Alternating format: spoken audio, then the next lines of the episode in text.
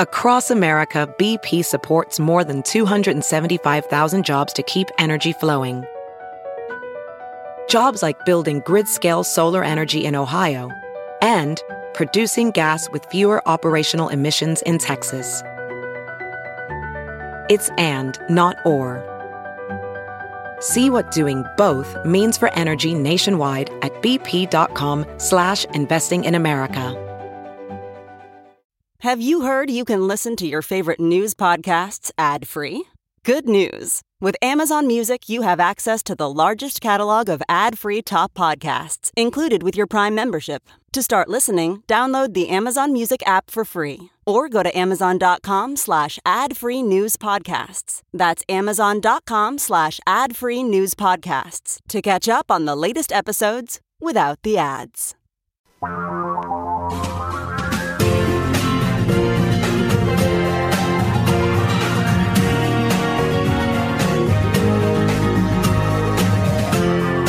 This is the Thom Hartmann Program. And greetings, my friends, patriots, lovers of democracy, truth, and justice, believers in peace, freedom, and the American way. There is a lot in the news, as they say, and there's a lot that we're talking about. One of the things that I find most amazing is that going all the way back to 2016, the Trump campaign has stiffed numerous cities they go into a city to do a campaign rally. This is not the President of the United States comes to town to meet the people. It's not that. This is private. This is paid for by the campaign. Of course, we're paying for all the security of the Secret Service and all that kind of stuff. And Air Force One, you know, it all comes out of your and my paychecks. But the security for the events is supposed to be paid for by the campaign because it's a campaign event. It's not the president coming to, you know, dedicate the Hoover Dam kind of thing. And they've stiffed all these little towns. And this is the way Donald Trump has done business for years. He's been sued something like 3,000 times by people that he didn't pay. And basically, you know, they sue him, he ignores it, or they sue him and he countersues them, and eventually they go away. And this is one of the ways that this guy who's a phony billionaire, he's not really a billionaire, he's only worth a few million dollars, if that, given his debts. This is the way he stays alive, he stays afloat is by ripping people off. And now, as president, he's doing this. So the question, Louise and I were discussing this last night, and she's like, Do you think he does this because he just likes doing it? Does he get some kind of weird pleasure out of screwing people? Or is he doing this because he's desperate for cash? And I honestly don't know the answer to that question, but you know, if you have some thoughts on it, I'd love to hear your opinion. Donald Trump yesterday also said help from a foreign government. He said Norway. I think on Fox and Friends this morning, he is a different country. Um, I think it was France, Macron. But the reality is that Norway and France are not all that interested in influencing our elections. But Saudi Arabia sure is. And Israel may be, or at least Netanyahu. And certainly Russia is, and probably China is. And North Korea might be. So, are we going to do something about this? Well, first of all, let me just make something very clear. Louise and I were driving around. We went out. To, we went to lunch together yesterday afternoon after a, a long day. We went to our favorite Ethiopian restaurant. We've been completely, totally vegan now for about three months, and it's absolutely amazing. My blood pressure is going down to the point that I'm having to take less blood pressure medication. Seriously, it's just incredible. And but but anyhow, we were on our way to lunch in the car, we've got Sirius XM, and so we were kind of tuning around and popped onto Fox News, and all they were talking about was why are they criticizing Donald Trump for taking a thing of value from Russia, you know, and Don Jr. for wanting to take a thing of value from Russia, that is specifically Hillary's emails and other support, like on Facebook and things. Why are they criticizing Donald Trump for this when Hillary Clinton did the same thing with Steele? Well, let's establish once and for all that this is total BS. What they're saying is a lie. And here's the simple difference. And, I, and, I, and in fact, we also popped over to CNN. And on CNN, they had one of the Democratic candidates. It was Julian Castro on. And the guy said, well, you know, the Republicans are saying that Hillary Clinton getting information from Steele is the same thing as Donald Trump getting help and information from the Russians. What's, you know, what's your problem with this? And Castro goes into this kind of long, blithering response that was like, and I'm screaming at the radio going, there's a difference between a gift and hiring somebody. The law says it is unlawful for a foreign national directly or indirectly to make a contribution or donation of money or any other thing of value, express or implied,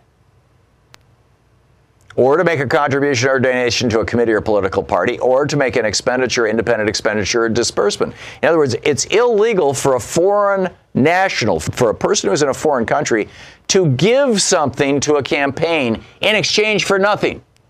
Now, why would that be? Because we all know what quid pro quo means, right? Somebody comes along and and says, uh, "Hey, Thom, you know, uh, I think you're a wonderful person. Here's ten thousand dollars just for you." And I take that money, and then they call me two weeks later and say, "Hey, can I be on your show?" What am I? Getting I mean, you know, that's why I don't take individual gifts from people. I mean, you know, this is this is just friggin' common sense. It's illegal for foreign nationals to give gifts to campaigns. There's nothing in here that says, however, that a campaign cannot hire a foreign national. In other words, a campaign can go to Michael Steele, and in this case, by the way, it was the Marco Rubio campaign who paid for Steele, not the Hillary Clinton campaign. It was Marco Rubio and a newspaper up in, uh, Washington, D.C., I think it's the Washington Examiner, owned by some right wing billionaire, who was working on behalf of the Marco Rubio campaign that hired Steele. He is a foreign national, he's not a foreign service. But they hired him, you know, to do research and they paid him. And that's not illegal. Because after you, you know, Michael Steele says, okay, here, you know, looks like uh, Donald Trump hired some hookers to pee in the bed that Donald, that Obama slept in. And he reports that back to Marco Rubio's campaign. And then after Rubio dropped out of the campaign, that became part of about a thousand page document that Fusion GPS, an American company, had compiled on behalf of Marco Rubio, and they sold that then when Rubio didn't want it, they sold that to the Hillary campaign. They had hired Michael Steele, Marco Rubio had hired Michael Steele and paid him. So, you know, six months later, Michael Steele can't call up Marco Rubio and say, hey, you owe me a favor. I want you to pass legislation that helps out my buddy who, who you know, uh, runs toxic metal industry in Miami or something like that. I mean, I would think any idiot would know the difference between these two, and yet it seems like every reporter on television hasn't been able to figure it out. George Washington warned about foreign interference, intrigue, and influence. Trump got a gift, and in exchange for that gift, he has an obligation which he seems to be fulfilling. The Rubio campaign paid for Michael Steele's services. There's no obligation there. He's been paid. It's apples and oranges. It's not illegal to pay somebody to work for your campaign. In fact, that's how it's supposed to work. But when somebody works for your campaign for free, if they're an American citizen, fine. You end up giving them a cabinet position or something. You, yes, there's an obligation, but they're an American citizen. But if they're a foreign national, it is a crime.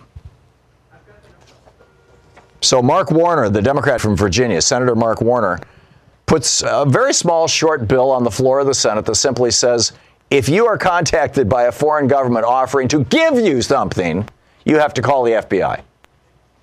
And Senator Marsha Blackburn from Tennessee, the number, by the way, for both of them is 202 225 3121 if you want to share your opinions on this. Senator Marsha Blackburn immediately blocks the attempt to get a vote on it. This is insane. This is just insane. Meanwhile, well, there's just so much in the news. Senator Sanders gave an extraordinary speech yesterday in which he was essentially defending what we would call democratic socialism as the only way to defeat oligarchy and authoritarianism. And Senator Sanders is on the line with us right now. Senator, welcome back. Hey, Thom, how are you? Great. Great to have you with us. That was a hell of a speech. You want to, for people who didn't hear it or didn't catch it, uh, you want to summarize the points you were making? Yeah, thank you.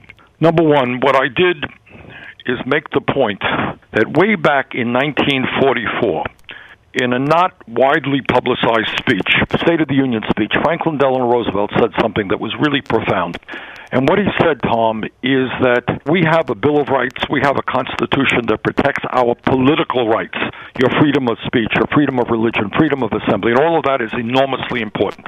But what we don't have, and what we should have, and this is what he said way back in 1944, he said, we need an economic Bill of Rights. We need to guarantee that all of the people in our country have economic rights. What are those economic rights? Those economic rights mean that when you go to work, you get decent pay, a decent job, that everybody is entitled to health care, that everybody is entitled to all of the education that they need, that people have the right to live in decent and affordable housing, that when you get old, you can retire with dignity, that you have a right to know that when you turn on the water faucet in your home, the water you are drinking is not toxic. So we talked about yesterday is economic rights as human rights. So right now you got the right to vote, but meanwhile you're working two or three jobs and you can't provide for your family. We've got to change that. That's number 1. Number 2, the point that I made is that if you are going to be defeat right wing authoritarianism, whether it's Donald Trump in the United States or Putin or all of these other authoritarian leaders around the world who are attacking democracy. The only way that I know how you do that is you have an agenda that speaks to the needs of working families, and you have a movement which is prepared to stand up to the very powerful special interests that control our economic and political life. Now, you know, a lot of folks out there are very well intentioned. Everybody talks about we have to improve health care, we have to improve education and, and climate change and all that. But at the end of the day, there is a reason why in the last 43 years, the average American worker has seen no increase in his or her inflation accounted for wages. Imagine that 43 years, an explosion of technology, explosion of worker productivity, and, and working families are in exactly the same place in terms of their real wages. There's a reason why the very, very rich are getting richer. There's a reason why Wall Street today, after being bailed out, their concentration of ownership is even greater. Reason why the fossil fuel industry continues to go forward, destroying the planet. And we have got to recognize that. And that's a hard thing to do. But I think what we are striving for in this campaign, and what I do, is to try to create an unprecedented grassroots movement that is, in fact, prepared to take on the incredibly powerful special interests whose greed is destroying what this country is all about. So, that in a nutshell is what a 45 minute speech was about. That's, that's great. I'm, I'm curious your thoughts on uh, President Trump's statement yesterday that uh, it's fine to accept gifts, things of value, in, in this case, information, from foreign governments what it reminded me of is, and then he says in so many words, he says, "Well, you know, that's the way the real world is." Yeah, he says every well, member of know, Congress does it, right? I've yeah, never heard of such I, a thing. I think he used the word "real world." You know, and you, when you think about this guy's business career, and the fact that he was involved in, I think, some three thousand lawsuits. Yeah. That he ripped off many of the small private contractors. That is his real world. His real world is not based upon any ethical standard. He lies, he cheats, so if you have that moral standard, then why would we be surprised that if somebody came in and gave him illegal information that he would use it?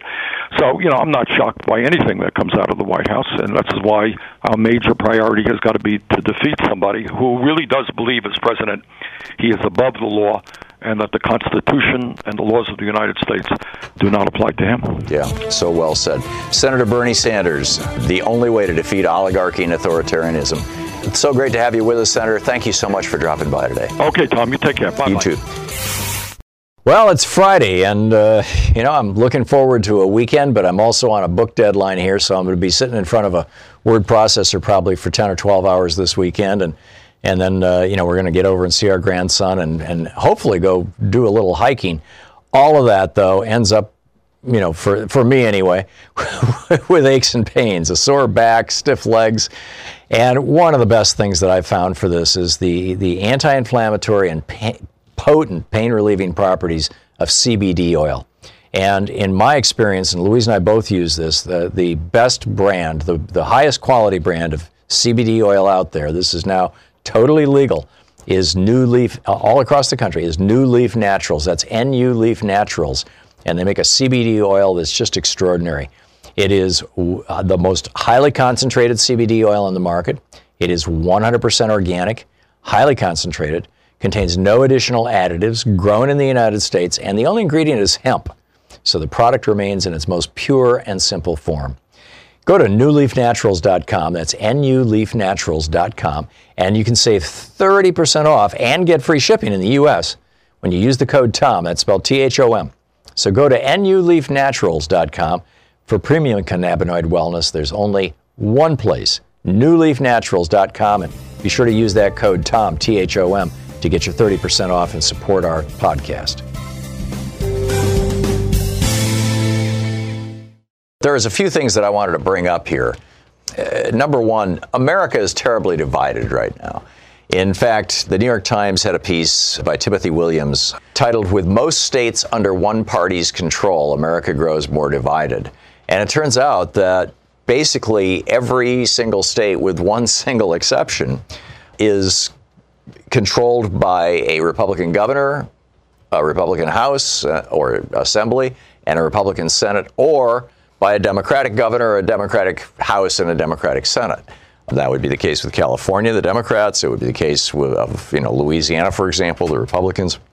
And they're moving in these radically different directions. I mean, he points out in his article, Illinois. You know, once Illinois got J.B. Pritzker, a, a good Democrat, as governor of Illinois, boom, they're moving forward. They have deemed abortion a fundamental right for women, no matter what the Supreme Court says.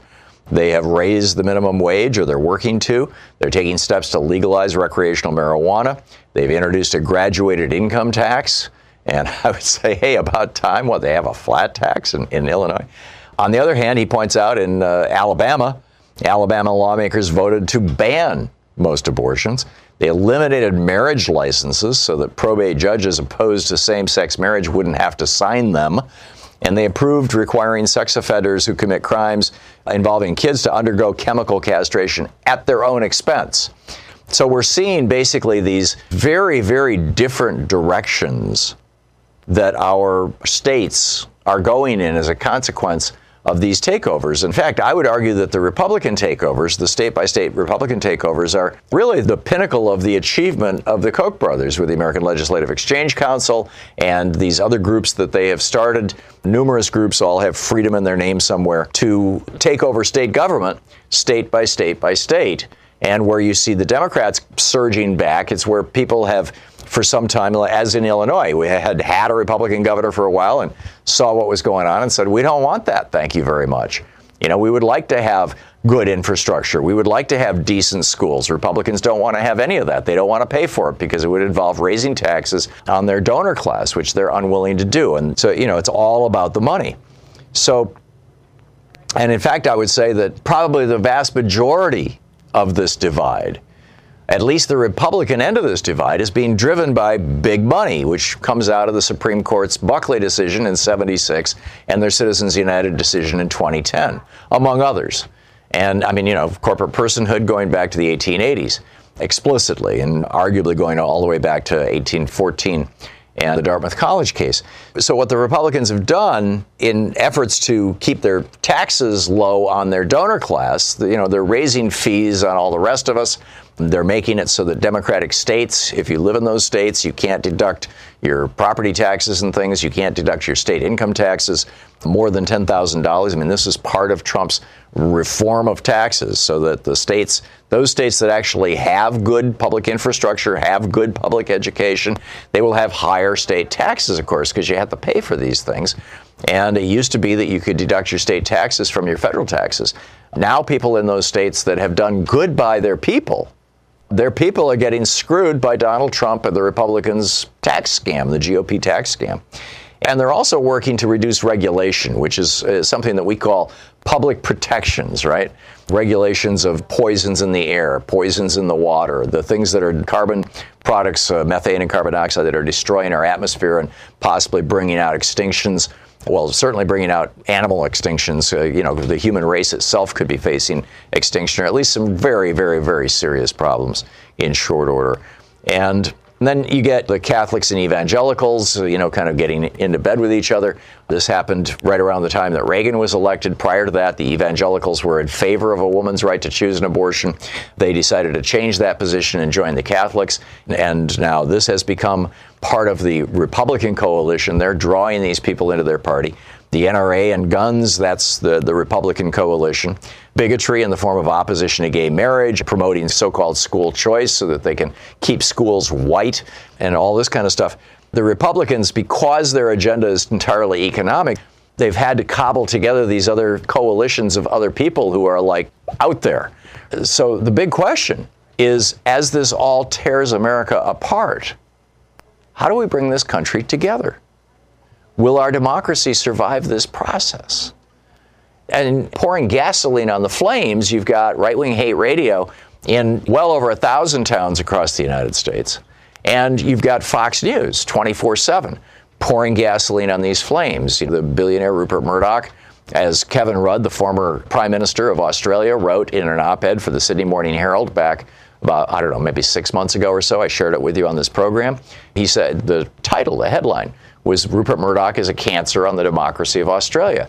He owns over half the media in Australia. He flipped Australia to the right several times, and Australia now is really struggling with that. There's a big movement even to privatize their healthcare system coming out of these billionaires in Australia. One of the biggest political actors in Australia is a woman who is the richest person in the country. She owns a bunch of mining concessions, including coal mining. Now, Australia, the right wing politicians, the Republicans of Australia, that's not the name of their party, but their equivalent, are trying to shoot down climate change. Why? Because they've got a big donor who's a fossil fuel billionaire, just like the Republicans in the United States taking money from Charles Koch or through his organizations. So, how do we survive this? How do we make it through? As long as these special interests, and, and, make no bones about it, these are special interests. The fossil fuel industry, the fossil fuel companies, they make money poisoning us. When we burn gasoline in our cars, the exhaust that goes into the air causes cancers. We know this. The soot that goes into the air causes lung disease and COPD, you know, the chronic obstructive pulmonary disorder. We used to call it emphysema all of this, or a lot of this stuff, and of course mining coal, you know, black lung and, and things like that. Whereas if we you, if we did like China's doing right now, or Norway is doing, Norway has said, hey, after next year, I believe it's next year, it might be the year after, you cannot sell a car in Norway, a new car in Norway that has an internal combustion engine. Their goal is to have all of those cars just phased out entirely. More than half of all the cars right now in Norway are electric cars. And electric car technology is to the point very successfully now where typically electric cars will run 300 miles on a charge. It's a great long distance, and the chargers are getting faster, the batteries are getting better. It's really working. So there are all kinds of solutions here but the Republicans in the United States and conservatives around the world, you know, back to Kevin Rudd's op ed, he said, you know, Murdoch destroyed democracy in Australia. Then he moved to the United Kingdom, bought the Times of London, bought a bunch of tabloids, trying to buy a television network there. I don't know if he's pulled it off or not, and poisoned the politics of England, flipping England to the hard right, Maggie Thatcher and all her heirs. And then he moved to the United States and flipped the United States hard right. And it seems to me, now, this is just my opinion. I'd love to hear your thoughts on this too. But it seems to me that this is this money in politics, this media monopoly, where the owners of these large radio networks that have literally hundreds and hundreds of radio stations will tell you to your face, it, as one has told me to my face, actually, two of them have told me to my face, no, I'm not going to put progressive programming on because you progressives want to raise my taxes. And, you know, just right out front right? And on Fox News, you've got Murdoch just pouring this poison constantly, day after day, into the bloodstream of America, as he has done in the UK and as he has done in Australia, as the former Australian Prime Minister is, you know, enthusiastically telling us. What do we do about this? And are we at risk of really just tearing this nation apart because of all this poison and because the Republicans fundamentally have no interest in improving the general welfare. I mean, everybody says, oh, the enumerated powers of Congress, that's the only things they should do, right? Article 1, Section 8 of the Constitution. Read it sometime. It opens by saying, Congress can appropriate money for the general welfare. It closes by saying Congress can appropriate money for the general welfare. It lists, you know, eight or 10 or 11 or whatever it is, things that specifically they want Congress to do. But it's not a limit. It's not a limit. But for, you know, for the Republicans, it is. They're saying, oh, no, you can't do anything more than that. That's it. And the coalition that they're pulling together of gun people and anti abortion people or forced pregnancy people and companies that don't want to be regulated, in particular the fossil fuel industry, and bigots, right, from, you know, anti gay and trans bigots to racial bigots, that's their coalition. None of those groups have a positive agenda for this country. In every single case, what they're selling is fear and hate. So you've got an entire political party that is doing two things. Number one, shoveling as much money as they can from working class people up to the billionaires. Trump has got, what, a half a dozen billionaires in his cabinet, number one. And then number two, they're joining with people who are basically all about hating other people or trying to regulate, trying to control women and their bodies, wanting everybody to be able to wear a gun on their hip. It's incredible.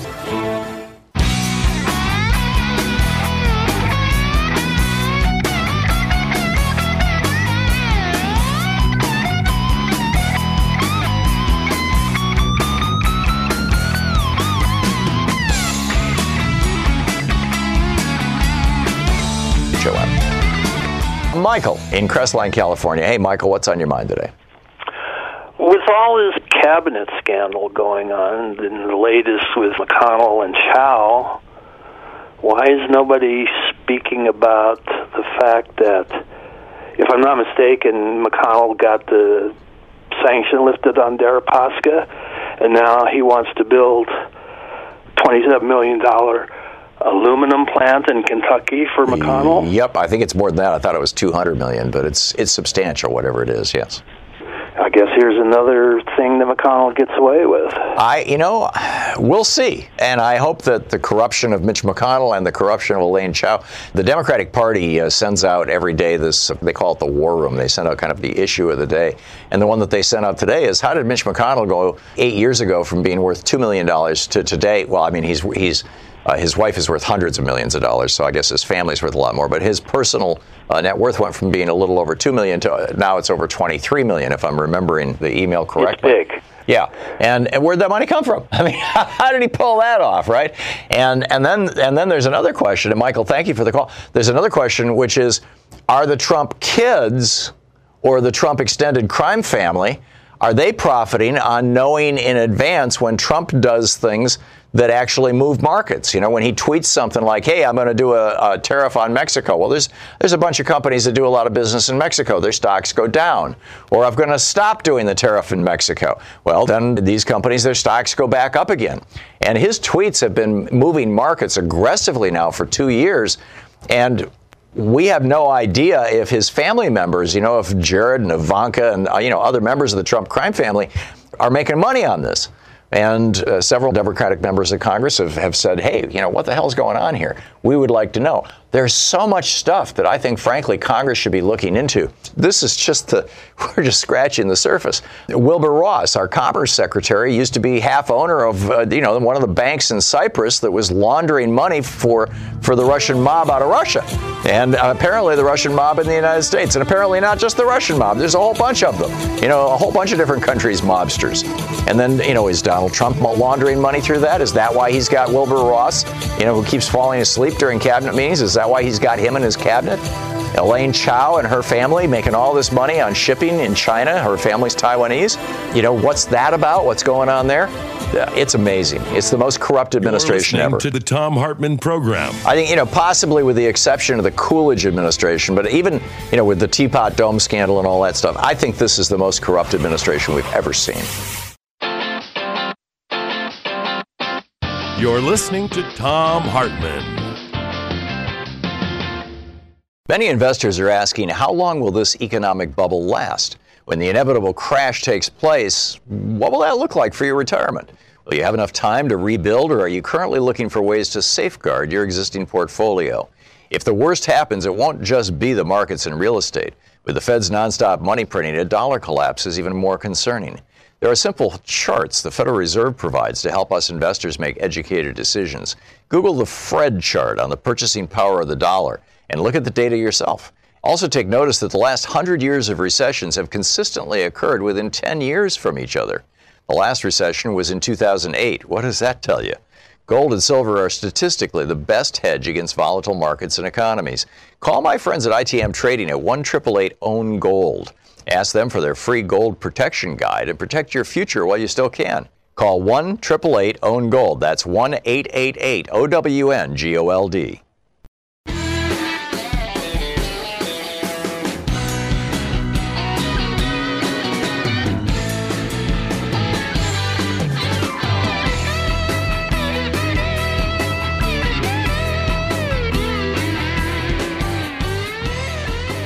Wages have finally reached the point where they're almost where they were in the late 70s before Reaganism and giant tax cuts were inflicted upon us.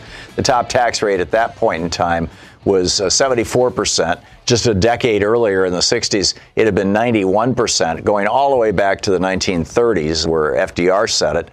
And what does this have to do with inequality? How does this influence an economy? CNBC just released a new poll that shows that the majority of millionaires and multimillionaires support Elizabeth Warren's suggested wealth tax, or 2% levy on wealth of more than 50 million, 3% on wealth over 1 billion. I've been saying forever we need to roll back not just the Trump tax cuts and the Bush tax cuts, but the Reagan tax cuts. This from CNBC, fully 60% of millionaires support Warren's plan for taxing the wealth of those who have more than $50 million in access, assets. 88% of Democrats, 62% of independents, 36% of Republicans, but the majority of billionaires. So, what does this mean? How does this work? What do taxes have to do with the average economy, and how do they affect your wages? Dr. Richard Wolff is with us, the economist and co founder of Democracy at Work, the author most recently of Capitalism's Crisis Deepens Essays on the Global Economic Meltdown. DemocracyAtWork.info is the website, and rdwolff with two F's.com, his other website. You can tweet him at Prof. Wolff, as in Professor Wolff. Professor Wolff, welcome back. Thank you, Thom. Glad to be here. So, you heard my setup. You want to go off on it? Sure. Two things that immediately come to mind the staggering reality, at least it staggers me, that here in the United States, when we had the high tax rates coming out of the Great Depression in the 90s because of what Roosevelt did, and even into the 80s, 70s, 60s, for many decades after that, those early decades after World War II with the high tax rates had generally lower unemployment than we've had since and faster economic growth. So the whole idea that you needed to cut the taxes on corporations and the rich to get the economy to work better, the proof of the pudding has been exactly the opposite. As the taxes went down on corporations and the rich, economic growth slowed, unemployment became a more serious problem, and the inequality that these tax cuts produced took such extreme forms that it's now an issue so broadly understood in the American uh, public that socialism has returned as a topic that everybody has to talk about and contend with. The ironies of all of this, the craziness of all of this, speaks to the ability of at least a segment of the American uh, community being able to be lined up behind tax cuts no matter how stark the evidence that they have been an engine of inequality and economic decay. I've told two stories on this program relative to this. One is back in the 70s, my business partner Terry O'Connor and I had a very successful business for a couple of years. It was making a lot of money. And I remember when our CPA sat us down and said, You guys are going to hit a 50% tax bracket. At this point in time, the top was 91%. But he says, You guys are going to hit the 50% tax bracket. You really shouldn't be taking this much money out of the company. You should be expanding your company. And, and so we decided to do that. We hired three new people. We rolled out a new line of products. It was an herbal tea company. We rolled out a line of potpourris. And I think CEOs all over the country were doing the same thing. Average CEO pay was only 30 times the worker pay at that time. that's number one. And then number two, and I'd love to hear you comment on both of these. Number two is it seems to me as an employer, I've been an employer for the last 50 years, that generally speaking, employers hire people based on take home pay, knowing that, and I mean this broadly, I, this is not how uh, generally I think about it, but if an employer knows that somebody will do a particular job for, let's say, $30,000 after taxes at the end of the year, then they hire them for whatever. Say it's say it ends up being thirty-eight thousand because there's going to be eight thousand dollars in taxes. But if you reduce the taxes on working people, then the employer goes, hey, now they've got more take home pay, but I know they'll work for less. So over time, they will actually lower their wages. Whereas if you raise the taxes on working people, employers know that, hey, people can't live anymore. We're going to have to raise their wages. Now, that relationship, which is the reverse of what the Republicans are peddling, is also the reverse of how it works with very rich people. Very rich people, you know, the amount of money that they take out of the company doesn't matter, right? It's, it's not it, it, because nobody is controlling their wages. They're the ones who can define their wages. What do you think about those things? I think those are all actually very correct, supported by economic science as much as we uh, dare to call ourselves a science. I think the bottom line, though, is that this is mostly a political gambit, that the individualism in the American scene, particularly, seems to tell a sizable number of our people that anything you do to enhance your own individual situation is okay. I mean, assuming you don't break the law, is okay you don't have to worry about, you don't have to think about the secondary consequences. That there's some magic in the world, let's call it the invisible hand, that will make it all okay for you to look out for number one no matter what. And so when it comes to taxes, we produce craziness. The corporations always want a tax cut. They'll make up whatever argument you want. I mean, look to, we're about to see Mr. Trump give Mr. Laffer, aptly named, uh, an award the man wrote a, a, an economics argument that said if you cut taxes, it'll be so wonderful for the economy that we'll hire so many more people and we'll do so much more business that we'll get the taxes back. And so a tax cut on corporations and the rich really doesn't impact the uh, revenues of the government, so nobody need to be worried about it. We don't have to worry that we'll have to pick up the tax, and we don't have to worry about cut services because the tax cuts pay for themselves. For 30 years, this nonsense has been peddled. It has never worked. That doesn't matter. It continues to be peddled, and it's about to get an award. That's because we let corporations and the rich believe that getting something better for them won't have secondary consequences of the sort you just listed. But they always have, and then we are all surprised, A, that it happened, and then in shock, we watch the corporations and the rich keep peddling the same arguments, keep getting the same tax cuts. I mean, even as I admire the millionaires who said that Elizabeth Warren is right, you really have to sort of take a step back and recognize that they are the beneficiaries of all of these tax cuts.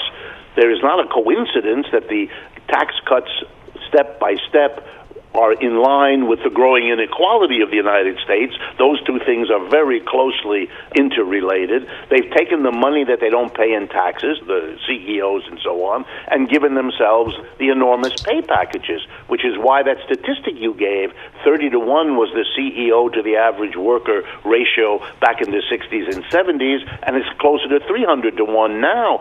That's where the tax cuts went. They yep. didn't go to economic growth. They didn't go to stimulate investment. They went to create a class of folks at the top who are out of control in their wealth hunting. And this inequality is fostered by this logic that you can do these things and it won't have secondary consequences. They'll just be the benefits of tax cuts without all the costs that they inevitably bring with them. Yeah. Now, eh, eh, back during the Eisenhower administration, correct me if your information conflicts with mine, but because eh, I'm doing this from memory, but I, I wrote about this back in 2014 in a book called Rebooting the American Dream. My recollection is that during the Eisenhower administration, one third of total federal revenues, money coming into the government, was in the form of corporate taxes. That's and right. and today it's about six percent. That's right. And of course, back during the Eisenhower administration, Republican President Dwight Eisenhower was just very, very happy with a 91% top tax rate, and now the top tax rate is somewhere between 21% and 30%, depending on what kind of corporate structure and how you're taking your money out and all that kind of stuff. In your opinion, what are appropriate tax rates? The thing that I've noticed is it seems that in countries where the top tax rate, and we're talking about taxes on millionaires and billionaires, not working people, the top tax rate is over 50%. It tends to stabilize the economy and stabilize the labor market. Where it's under 50%, it tends to be unstable. Now, it's just my observation. Where should it be, both the individual tax rates and the corporate tax rates? Well, before I answer, let me summarize what you just said because it's really important for people to get it. Over the last 40 to 50 years, the tax structure at the federal level has been summarized by these two movements. The burden of taxation on corporations and business has been drastically reduced in favor of taxes on individuals. And among individuals, the burden of taxation has been reduced mostly for those at the top and shifted to those in the middle at the bottom.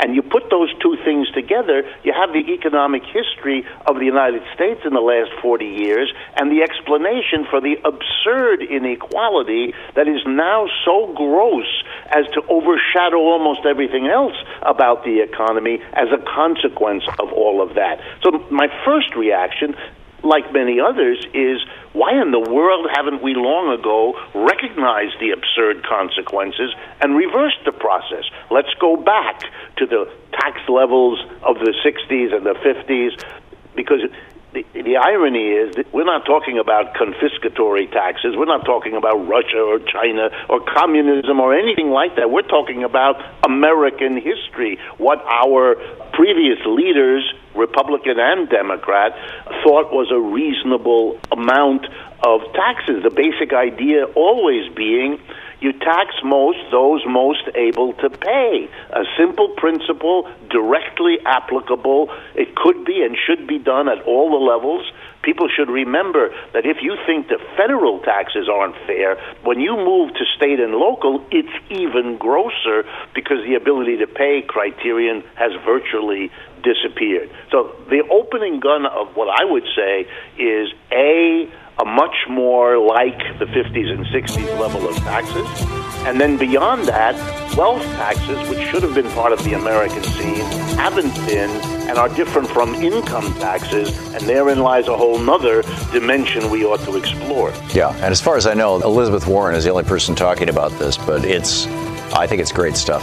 Professor Richard Wolff, thank you so much for your wisdom today. It's always a pleasure, and I always learn talking to you. Thank you. Thank you, Thom. Look forward to the next time. This Me too. Is the Thom Hartmann Program.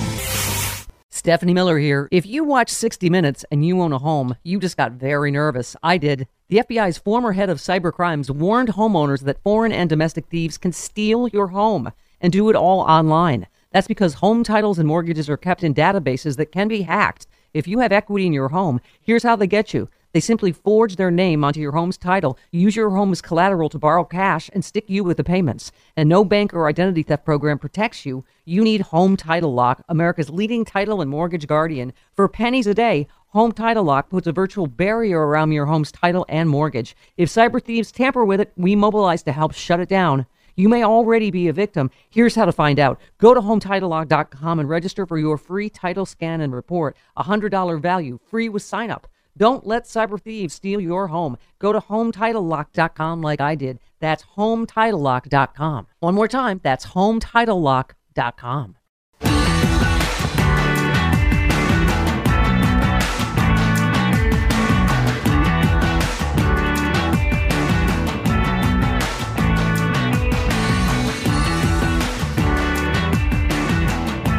So let's check in with Talk Media News and find out what's going on in the world today. This report brought to you by goatsfortheoldgoat.com and Alan Ratner's new book, Loving What You Do. On the line with us is the chief foreign correspondent for Talk Media News. Joining us from New York, Luke Vargas. You can follow him on Twitter at The Courier. Luke, Pope Francis hanging out with oil executives at the Vatican. What's this?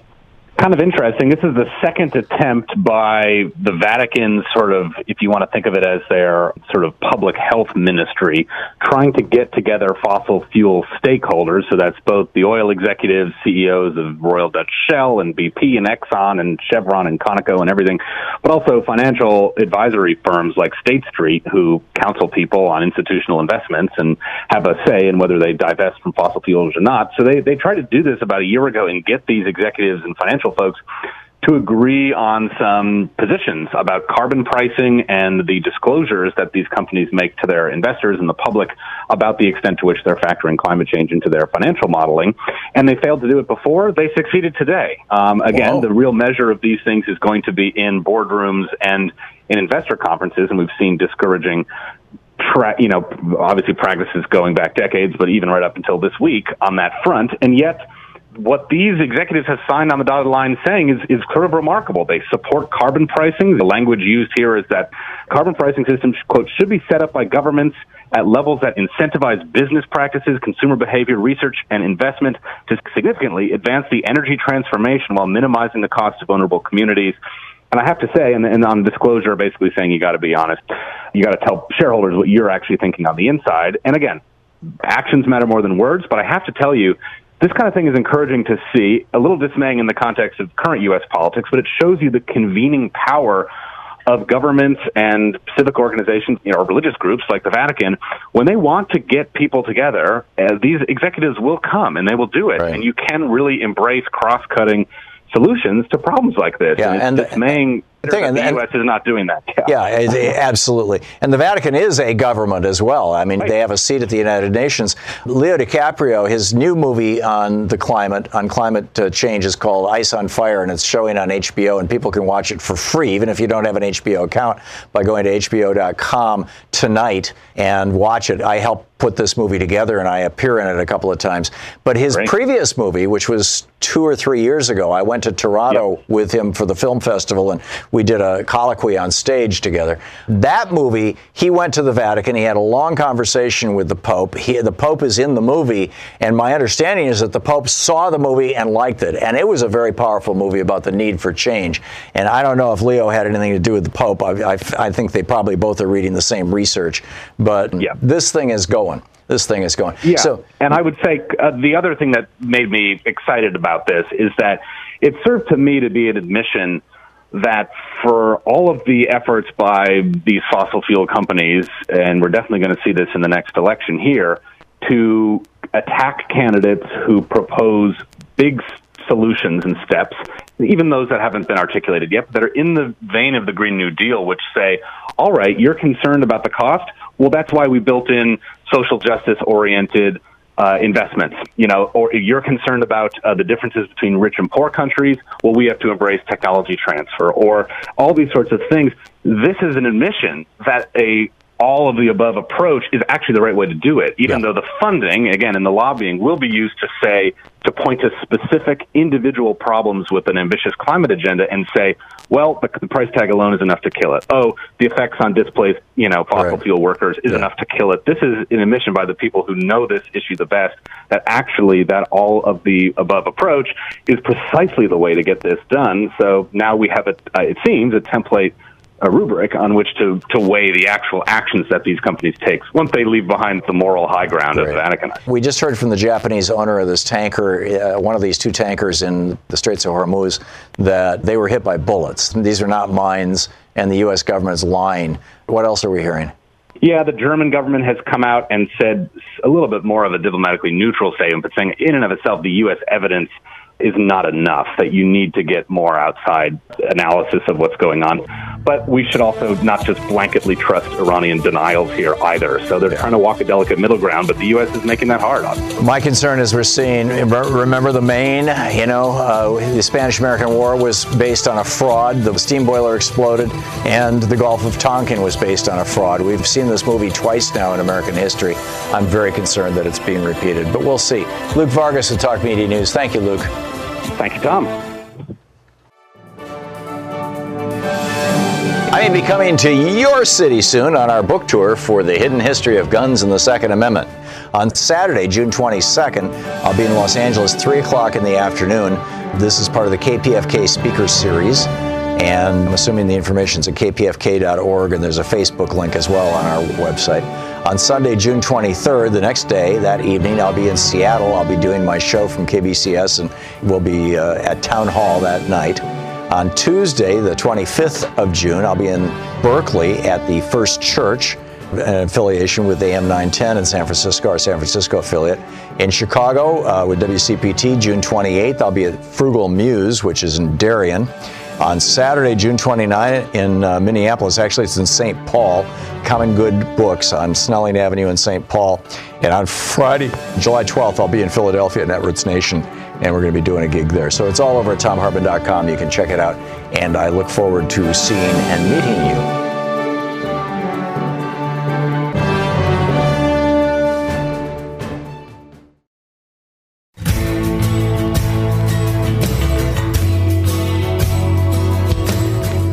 Thom Hartmann here with you, and on the line with us, our old buddy Dean Obeidallah, the host of the Dean Obeidallah Show, weekdays 6 to 9 p.m. Eastern on Sirius XM Progress, channel 127, the very channel that you can hear me on right now. He's also a columnist with the Daily Beast. His website is deanofradio.com, and he is the Dean of Radio. And you can tweet him at Dean Obeidallah, O B E I D A L L A H.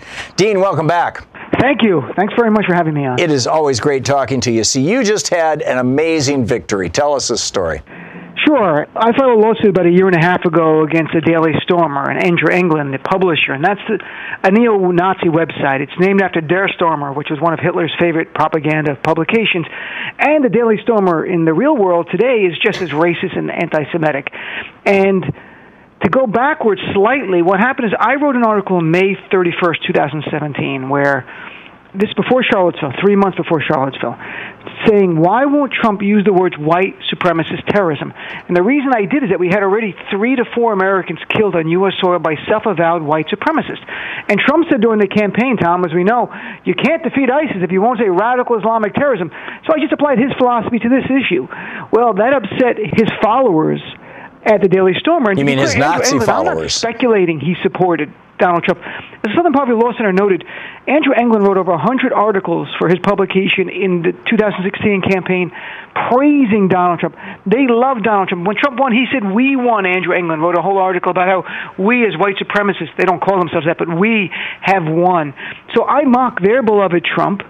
And so they came after me, and they smeared me with an article on the Daily Stormer saying I was a terrorist, an ISIS terrorist involved in the bombing that had just happened in Manchester, England, at the Ariana Grande concert. My God. We should add, if people don't know, you're you're Muslim. Right. I'm, well, they that they went after what I've been working to dispel throughout my career, first as a comedian, now in the media, that the idea that Muslims are inherently dangerous or terrorists. So they went after the very work I've been doing for decades, frankly, right. and they did it on purpose because I am Muslim. That's why.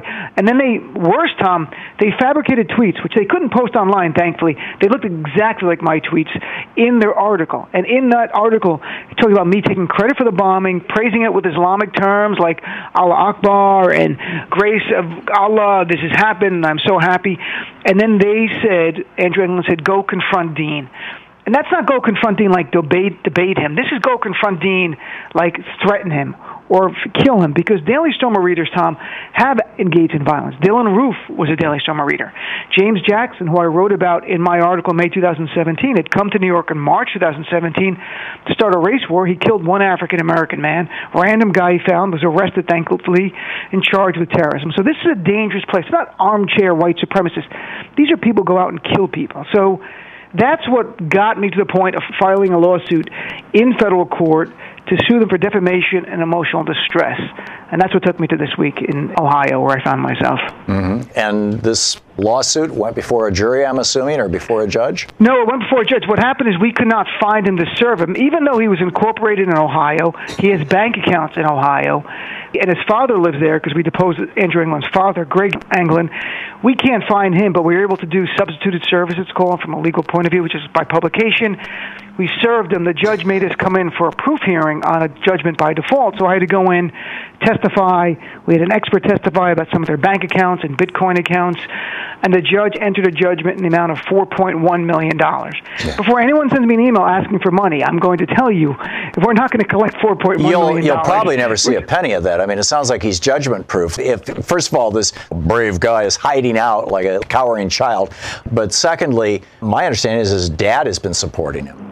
His dad, as well as dad testified in our hearing, he collects checks sent to him. And from our own experts who testified in Anglin's Bitcoin account, he had collected over $200,000 in the last six months. So there's money there. There's uh-huh. also a Chase Bank account. So we are going to, and I have aggressive debt collectors in Ohio, and all the lawyers work for free. Latham and Watkins and the Chandra Law Firm and Muslim Advocates is the ones. It's a civil rights group that helps not just Muslims, but Muslims are in the title because that's who runs it. They did it all for free to help clear my name. God bless. And to send a message that you're, we're not going to cower in fear when you threaten us. We're not going to hide in the shadows. We're going to come out. We're going to sue you. We're going to get a judgment. We're going to collect every penny you have. And any dollar I get, I'm not keeping. We are doing what Donald Trump will not do. They attacked me because I attacked Trump. That's what this Right. was about. They came to his aid because they love him. He's their white supremacist savior. Sure. And for me to Him and Stephen him, Miller. it- Yeah. Dean, a, a quick question. I saw this quote from Maya Angelou that really struck me, and I'm this I'm doing this from memory, but I think she- that she said, "Hate has never successfully helped or built or raised a movement or a country." Hmm. I, her, her quote was so much more eloquent, but Right. can you think of any country that has ever successfully been built and run and raised on hatred? So there have been times in history, clearly, that demagogues have come to power, demonizing certain groups. Obviously, Hitler, the most. Ex- Yeah, but they always collapse within a Well, generation, do, don't but they? that's, That's the truth. That's what happens. You have lesser ones. You have like Viktor Orban in Hungary and others, Poland, some of the leaders there, trying to plan that now. In time, it tends to collapse. Unfortunately, innocent people suffer and are often killed in between that. Yeah. And that's what we're dealing with with these white supremacists that Donald Trump retweeted during the campaign. People with Twitter handles like white genocide. And he refused to denounce David Duke when asked by Jake Tapper in February 2016. There's a reason David Duke said you're a traitor to your heritage as a white person not to support Donald Trump. There's a reason Andrew Anglin, Daily Stormer, loved Donald Trump and would actually threaten to kill me. And I got death threats from their followers because I went after their beloved Donald Trump. Amazing stuff. If you don't listen to Dean Obeidallah's show over on SiriusXM, get over there and check it out. Dean Obadallah, deanofradio.com is his website. You can check it all out there. And of course, he's on the SiriusXM channel 127. SiriusXM Progress, he's on the channel 6 to 9 p.m. Eastern Time. Dean, thanks for dropping by. Thanks, Thom. Nice chatting with you. Great talking with you. Elizabeth McLaughlin posted this extraordinary thread on Twitter yesterday. I retweeted it with a quote from Jesus from, as I recall, Matthew 18, where he talked about those who harm children. Better if they had a millstone hung around their neck and got drowned in the sea. Let me just read this thread to you, or a piece of it. It's just extraordinary. She tweets My friend has done now two tours volunteering as a legal advocate inside CBP f- uh, facilities. This is the ICE facilities where they're locking up children, basically. She passed along information about what's happening there that indicates that the Trump administration is violating every basic human right and is moving toward military, quote, solutions. So that folks understand the process, CBP has outposts on the border. Refugees seeking asylum travel hundreds of miles on foot, including with infants and small children, and turn themselves into these people at these outposts on foot. Here's what happens next. CBP then transfers these human beings to a facility called the Dog Pound. Here, my friend started crying as she told me this story. The Dog Pound is comprised of cages outside and on dirt with no protection from the elements. There are dozens of teen moms there. There is no baby food. While there, my friend saw a CBP agent take a baby from her teenage mother, strip the baby of its clothes, hand the baby back to the mother, and then send them outside to the dog pound to sleep in the dirt. The dog pound has no running water, no covers, no tarp, no care, no safety from the elements. It is freezing at night and deadly hot during the day. Everyone is sick. My friend said she saw a baby on this trip that was so sick, quote, I thought it would be dead by morning. Toddlers in the dog pound who have been eating solid food are given only infant formula. Moms are trying to start breastfeeding again so their children don't starve. These moms are dehydrated, sick, and will walk miles through desert with no water. CBP gives them nothing. It gets worse. From the dog pound, these human beings are moved to an area called the freezer. The freezer is kept at 55 degrees. Some of the refugees who are moved there are still wet from their journey and they are put in the freezer wet. CBP is keeping human beings in the freezer for weeks at a time. Weeks, including critically ill people, disabled people, sick children, teenage mothers with babies. The floor of the freezer is made of dirt or very rough concrete. There are no beds. From the freezer, refugees are supposed to be moved to ICE facilities that are designed for residential care that would have beds, food, and bathrooms. However, those facilities are empty. ICE is shutting them down. What our government is doing instead is moving refugees to military installations. The announcement about Fort Sill, which was used as a Japanese internment camp, is only the start. So, why would our government be doing this? Here's why. These concentration camps, yes, let's call them what they are, will be under the control of the Department of Homeland Security, but within the Department of Defense.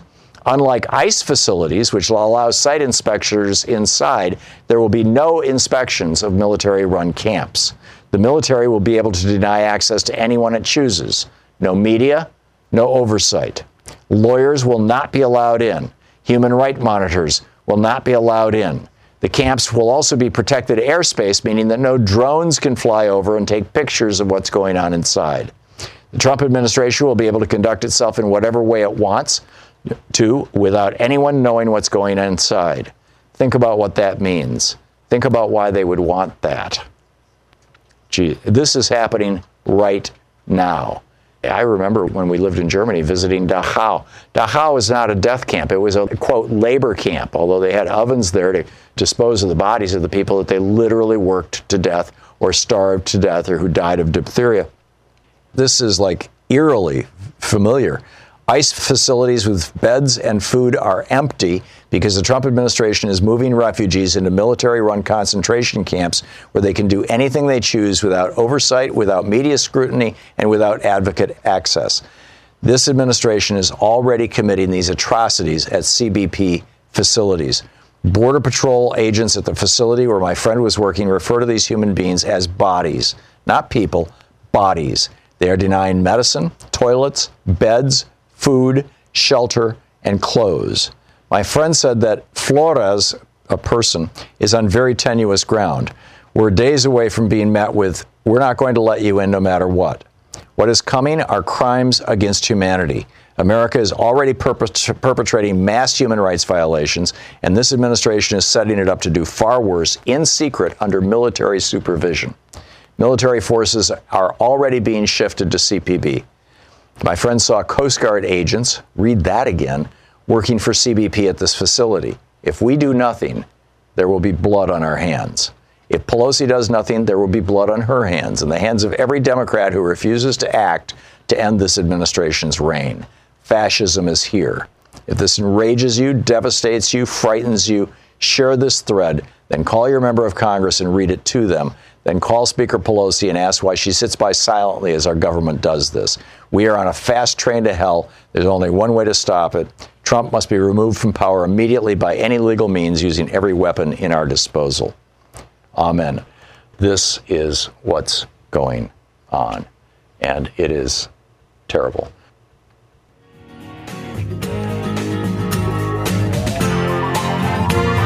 You've been listening to Thom Hartmann. For audio and video archives, visit thomhartmann.com.